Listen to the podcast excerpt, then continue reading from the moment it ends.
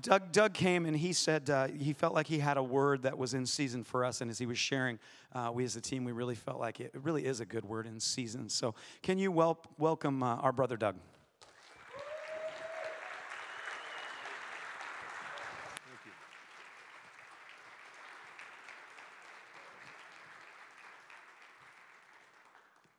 Thank you. It's a delight and an honor to have microphones that work. Is it working? Yes. Oh, okay, good. I just want to say that the season that uh, we've walked through, you have been so precious to us. And I want to thank you for the phone calls and the texts and the meals and the different uh, ways that you have been so precious in a family. It is very, very meaningful. And I want to share with you today something about what I've been going through and experiencing because I'm here today to say I have victory. I have significant, deep, genuine victory.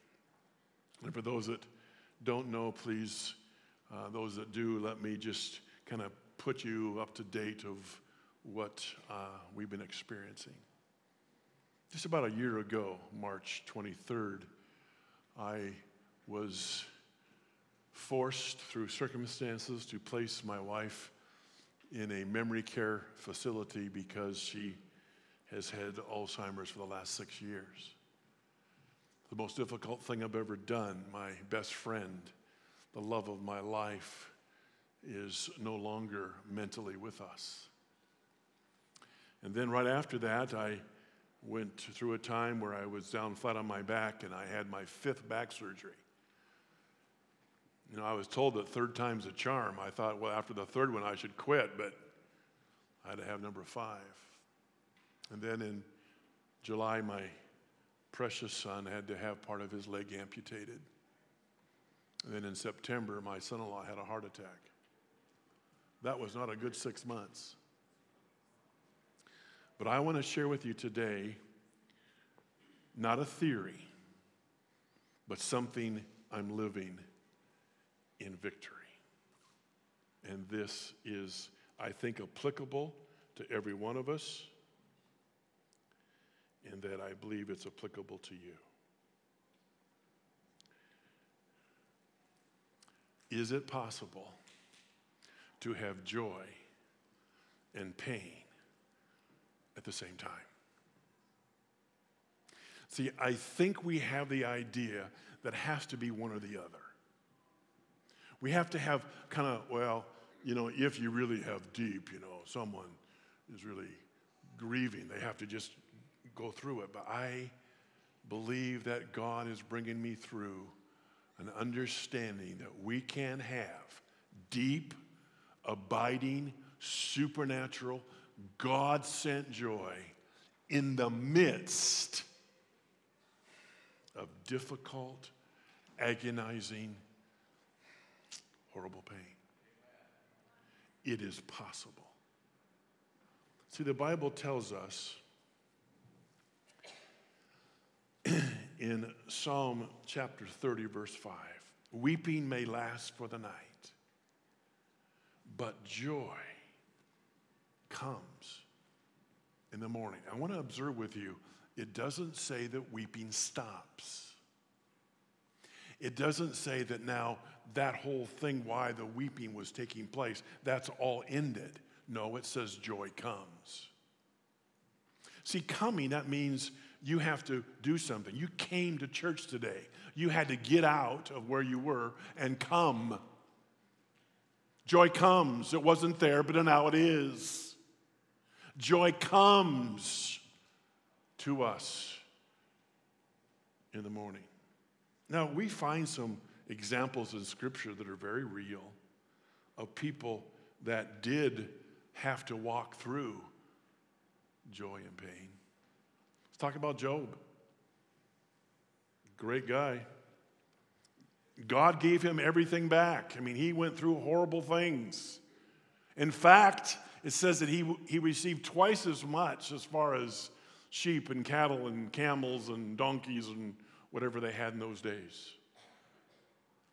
But he still lost his kids. And we have a precious example in our midst. Our wonderful pastor of worship, Paul Nunn, and his sweet wife, Ann. They have three wonderful children today that they love and they're a delight to all of us and are with us. But they lost a set of twins, and that's real. So you don't have replacement children. They had pain, but you still can have joy even in the midst of pain. In James chapter 1 and verse 2, I don't want to read this from the Message Bible. I just love this particular verse in the Message Bible. It says, Consider it a sheer gift. Now, either James had a real key for us or he had lost his mind.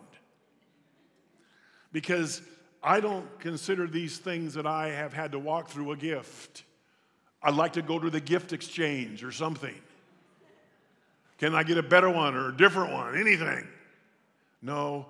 See, James has some insight. He says, Consider a sheer gift, friends, when tests and challenges come at you from all sides. Anybody relate to this? From all sides. You know that under pressure, your faith life is forced into the open and shows its true colors. We might want to say, ouch. Sometimes I don't like the colors that were shown. But don't try to get out of anything prematurely. Let it do its work so that you will become mature. and you want to become mature? Anybody? Kind of careful to raise your hand on that one, aren't you? Like, all right, I don't, I don't want to, yeah, yeah. become mature well developed and not deficient in anything. See, we can experience so those difficulties, and every one of us face them. In some ways, there's struggles, and if you're not now, I'm sorry to say that there'll be a day coming that you will have those, those disappointments, those challenges, those difficulties. But we can and do are, are able to walk in deep joy in the midst of our pain. And the ultimate example of who walks in joy and pain at the same time, the ultimate example is God Himself. Does God have pain today?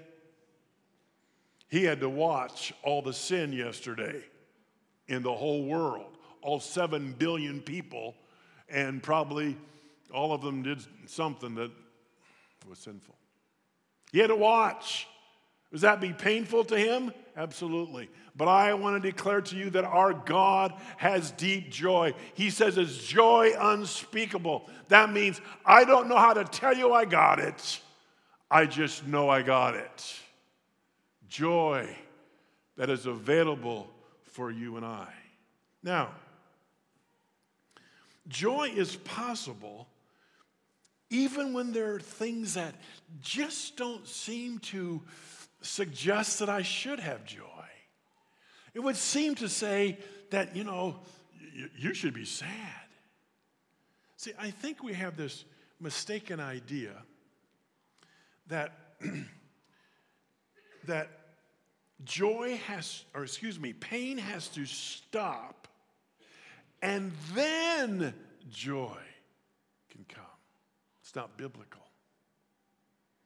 Weeping may last for the night, and you still might be weeping in the morning, but joy comes. And we can learn to live in victory even though there's circumstances that do not suggest victory belongs in our place or our house. See, there's a difference between joy and happiness. How to help to remember this Happiness comes from happenings. Whatever happens, you're going to have some degree of yay or nay. Like today, I got up and put on some pants, and those rascals, they had shrunk while they're hanging in the closet. I mean, that's just plain rude. I was not happy about that. I had to took those off and breathed a sigh of relief when I took them off and hung them back in the closet. I wasn't happy about that, but didn't take away my joy. See, joy is a different source than happiness. Happiness can change like the weather. Happiness can think things can can be all kinds of difficulty. When I pastored my first church, there was a country western singer that had met the Lord and he was starting writing songs and he came to our place and he sang this song. And he He said, Since I come to Jesus, I've been happy all the time. And I thought, You have not. I just happened to know the day before he had a bus and he had a flat tire on the inside dual of his bus. Now, you're not going to be happy about that if you understand what I mean, what it's going to take to fix that rascal. But I can say, since I've come to Jesus, I can walk in joy. So, where does joy come from? How do we get joy? I've got seven scriptures for us to look at and to read and to see if we aren't able to walk in all seven. It's available to you and me. I have personally experienced more joy recently than before my pain. Did you hear me? I've experienced more joy in the last three months than I have prior. But that doesn't change that I've had joy. Let's look at Scripture. First of all, according to Psalm 16:11, it's a gift of God. You make known to me the path of life. You fill me with joy. Who does it? God does it. It's a gift. If someone gives you a gift, it's a gift, and you have the option to accept it or to reject it. But you can accept it, it's a gift. He says He gives it to us. It's something that's available to you and I because it's a gift of our Father God. Secondly, it's a fruit of the Spirit. Galatians 5:22 says, "But the fruit of the spirit is love, joy, peace, etc." Now, in order to have fruit, you have to have a root. And that root has to be planted in something that will produce the fruit. And if you are planted in the root and in the ground of Jesus Himself. There is a capability by the Spirit of God within you to produce something you don't have to feel, something you don't have to earn, something you don't have to have circumstances that will confirm it. You can have a fruit of the Spirit that's love and joy, a fruit of the Spirit. According to Philippians chapter 4 and verse 4, it's a choice. It's a what? How many of you can make a choice? You just did. Some of you decided to say it, and some of you decided not to. It's a choice. We can make a choice. The Word of God says, Rejoice in the Lord. I say it again, rejoice in the Lord. It's a choice. And we don't have to make the choice. But when that choice is available, when we recognize I can actually choose joy, I want to stand here today to tell you it's changed my life. Because I have chosen, not because circumstances are better. I see my wife every day. And every day I am faced with the reality of a of a very cruel disease called Alzheimer's. Last week, there was a time she didn't know me for a few minutes. She asked me, Where's my husband? And I said, uh, I am your husband. You are? Oh, okay. I guess maybe I wasn't as important as I thought. but see, that was not particularly a pleasant thing. But I can still choose joy, even though I have disappointment, even though I got relationship strains, even though I got difficulties, even though my finances are not well. I can have joy because the source of joy is not circumstances, it's who I know, and his name is our God. You should say amen to that. Our God is where joy comes from. and in Psalm 126, verse 5, it says, Those who sow in tears will reap, will reap in joy. I have to admit to you that I've had lots of tears, especially in 2017. Now, my wife has never seen me since she's been in this memory care facility. She's never seen me down, she's never seen me discouraged. I'm always up, I'm upbeat. She's the most wonderful person. I tell her that. I'm, I'm very positive to her. And life is wonderful, and that's what's all she's ever seen. She'll never see me any other way. But then I go to the car and cry. That's honest. But then as I am crying, I say, okay, God, I'm asking for joy. And it comes. Sometimes it might take a mile as I drive. Sometimes it might take until I get halfway home. But joy comes because the Word of God promises if you sow in tears, you will, you will, you will reap in joy.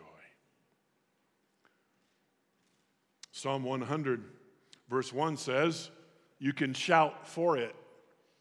Shout for it. It doesn't say shout because of it. No, it says shout for it. In other words, you shout in order to receive it. What do we do for it? We we do what? We do what? I think joy's coming in this place. Because it says you can shout for it. And I have to ta- say to you, there's times I don't feel very joyfully because of circumstances, but I'm driving down the road and I'm shouting the top of my lungs. My rattles, my windows rattle because I'm shouting. And I can declare to you experientially joy comes because the scripture is true. We also see that according to Psalms 86, verse 4, that we can ask for it. Bring joy to your servant, Lord, for I put my trust in you. Ask for it. The Bible says we have not because we ask not. We can correct that problem by asking.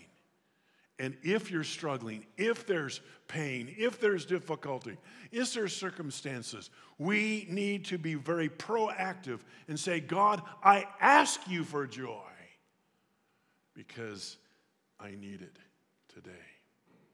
It also says that if we are upright, we will have joy. Now, it's not necessary for us to deny our pain. See, and I want to be very loving and appropriate as I share this. But sometimes people that are really uh, trying to help us to you trust God for the miraculous and for healing, I think they've taught us to lie. You know, well, don't ever say you, you have a cold. Um, if you have a cold, you're not lying by saying, man, I'm sneezing, I'm coughing, I'm, my nose is running. That's not a lie. See, it's not denying, oh, no, I don't, I, I, I'm fine. No, you don't have to deny that there's the reality of your, of your circumstances. But in the midst of it is what really can have. We can learn to have both joy and pain, but here's the key without guilt. See, I have to say to you that for months, if I laughed, if I was around people who are having a good time, I feel guilty. Oh, my poor wife, you know, she's she's in this place and you know, she's if my wife's mind were clear, oh, she'd want me to have joy. Amen. I had to give myself permission to have joy. And I was telling myself, you really couldn't because circumstances, look, no, the joy is not from my wife or not in spite of my wife. The joy comes because I know the source of joy, and his name is my God. Amen. Joy is a gift of our God, and it's available no matter what your circumstances are given to you or suggesting to you. Joy is because of who God is and that you know Him. See, we can actually go back and forth between pain and joy. It's like, like some's for a while, and then some's not for a while, then some is more. But see, because you go back and forth, it doesn't mean that you lost the joy. I think what happens is I'm doing really well, and then, oh, there's a day that I'm not, and we kind of like, oh, shoot, well, I lost that. No, it's just, I mean, that, that the pain is a little bit more dominant today. But joy comes in the morning. Because then we go back to those seven things and we say, All right, Lord, I need your gift. I ask for it. I shout for it. And we can go back and receive that deep joy of the Lord. Joy is because of who God is, not because or even in spite of circumstances. The giver of joy has not changed because my circumstances have not been good. When my father was in the hospital just having cancer surgery, and I'm the one that told him the result of his surgery and I said, Well, Dad, they were not able to get the cancer. And he said, Well, what happened? I said, Well, Dad, it's a lot worse than they thought. He said, Well, son, how bad is it? I said, Well, they've given you two weeks to live. My dad turned toward the window and I went over and I grabbed his hand and I says, Dad, what's going on? Talk to me. He said, This new information that you just gave me did not change my God. Therefore, it will not change my joy. My friends, no matter what you face, you and I can have deep, lasting joy. The last three months, I have been in the ministry for 39 years. The last three months have been the best ever not because of anything that's changed out there, but what's changed in here. I have had the privilege of ministering to thousands of people around the world. I'm a million mile flyer on two airlines. That's a lot of miles, by the way. Lots of sitting on airplanes. And I've had effect. There isn't a week that goes by that I don't get uh, an email or a text or some communication for somebody. Yeah, you taught at a school I attended in 1989, and you taught one in 19, whatever. I'm every week. But this has been the best because of a new place that God's brought me in deep, real joy that has nothing to do with my circumstances but everything to do with who my God is.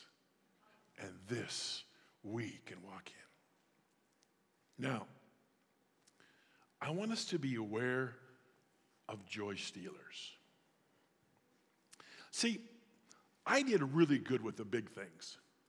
You know, like facing with my wife, I was always real positive with her, and I did really good with her. And I did reasonably well, you know, with my back, and I did, I did good with my son's surgery and et cetera. But the little things is what got me. Like drivers. Anybody relate to this? If you're not raising your hand, you don't drive. And Walmart employees. Oh. Oh. Like people at airports that serve food. That happens to be one of my big ones. And so I was actually driving just outside of town here, and I pulled out, and I, I was, the guy behind me was coming a little more quickly than I was aware, so I kind of tried to, you know, pull in a different lane to give him time to pass. Well, he passed me. He began to inform me of what he thought about me, which was not real positive. and I'm not comfortable really telling you what he said or what was on his hand. but anyway, I was so upset with him because I was trying to be nice. And I wanted to drive and track him down and says, Hey, buddy, I was trying to be nice. And God spoke to me. He says, Do you want to be right or do you want to be godly? Oh. Oh. I realized I wanted to be right. but I realized that when I'm right, that means somebody else has to be wrong. Oh, this is a relationship divider. Oh, it kills relationships when I have to be right. Therefore, I want to help you to understand how wrong you are. But see, when your goal is to be godly, you don't care. You don't care who's right. You just want to be godly. Now, I can't say that I'm walking in this 100%, but I have certainly improved. But it's a joy stealer. Those little things that really I want to be right, and that means if I'm right, then someone else has to be wrong. How many of you ever wanted to inform someone of their wrongness with emphasis and clarity? Have you ever wanted to inform someone of your godliness? You don't have to do that. You don't have to do that because when you're godly, everybody knows it. And I challenge you in the name of the Lord. Let's watch the joy stealers by drivers, Walmart employees, or whomever is your pet peeve and let's choose to be godly. Another thing that God's been really bringing to me in the midst of my challenges is peace. Some years ago, I did a study of peace. I looked up every scripture in the, in the Bible that had to do with peace. I looked it up in the both in the Greek and the Hebrew. It was applicable. And I did a pretty complete study. And after I did that, I still wasn't you know, like, oh, what, what is the essence? What is peace? What, what does it mean to have real peace? Well, it's the absence of war, yeah. But I'm going to submit to you my definition and see what you think about this. And this is something that's been really a blessing to me. Peace is no inner turmoil when that turmoil inside goes away, you have peace. You can have peace when everything is not going so well because the turmoil's gone. Now, I have to admit to you, when I sometimes visit my wife, I get in the car and I cry and I say, Okay, I need joy, Lord, but I also need some peace. And when I ask for it, it says, Peace that passes understanding. I can't tell you, I can describe to you how I got it. I just know it's there. Peace. And the other thing, these three things joy and peace and rest. So I did the same thing with, uh, with the study. I also looked up every scripture about rest and was trying to grapple with well, what is really what's rest? Taking a nap? Yeah, that's not bad. That's not ungodly. I realized that when I first put my wife in the memory care, I hadn't really slept well for two years. I was exhausted. I needed sleep. Well, that was good. But sleep did not completely bring me rest. So, what is rest? Let me give you my definition. Rest is the absence of things that drain me, drain your energy, drain your strength, drain your time, drain your joy. When those things are not present, you do have rest. And the truth is, my friends, that when we can choose to walk in these things, we have a place in God. I want to tell you experientially, the last three months have been so good, but my circumstances have not improved. But what God's done in my heart is what's improved. In Habakkuk chapter 3 and verse 17, it says this Though the fig tree does not bud, and there's no grapes on the vine, though the olive crop fails and the fields produce no food, though, are, though there are no sheep in the pen and no cattle in the stall. Now, I want to help us understand what, these, what this verse is talking about. In Israel, it just listed everything that Israel did for, for income, for their ability to sustain life, to provide for them life.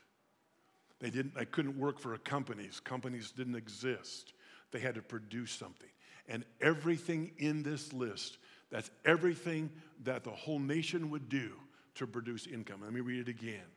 The fig tree does not blossom, and there are no grapes on the vines, though the olive crop fails, and the fields produce no food. And there are no sheep in the pen, and no cattle in the stall. They are not in a good place. But the next verse says, I will. Yet I will rejoice. I will what? Worship team, could you come back? Yet I will rejoice. I will is a choice. I will is something that we do. I will rejoice. I will be joyful again, even though my circumstances are not suggesting that I should be joyful about anything. My friends, we can have joy. We can have deep, lasting, supernatural, God given joy because it's a gift of God. It's not a circumstantial benefit, it's a gift of our loving Father. And I want to challenge us that we respond to this. Could we stand to our feet, please? And the worship team is going to lead us, but they're going to lead us in declaring the goodness of our God, the understanding. And if you are um, prayer servant team, could you come forward too, also, please? And if you are needing someone to stand with you or, or pray with you or encourage you, please come. Have one of them pray for you. And let's rejoice together. Let's be joyful. Let's leave this place in joy. As we say, I will. I will rejoice.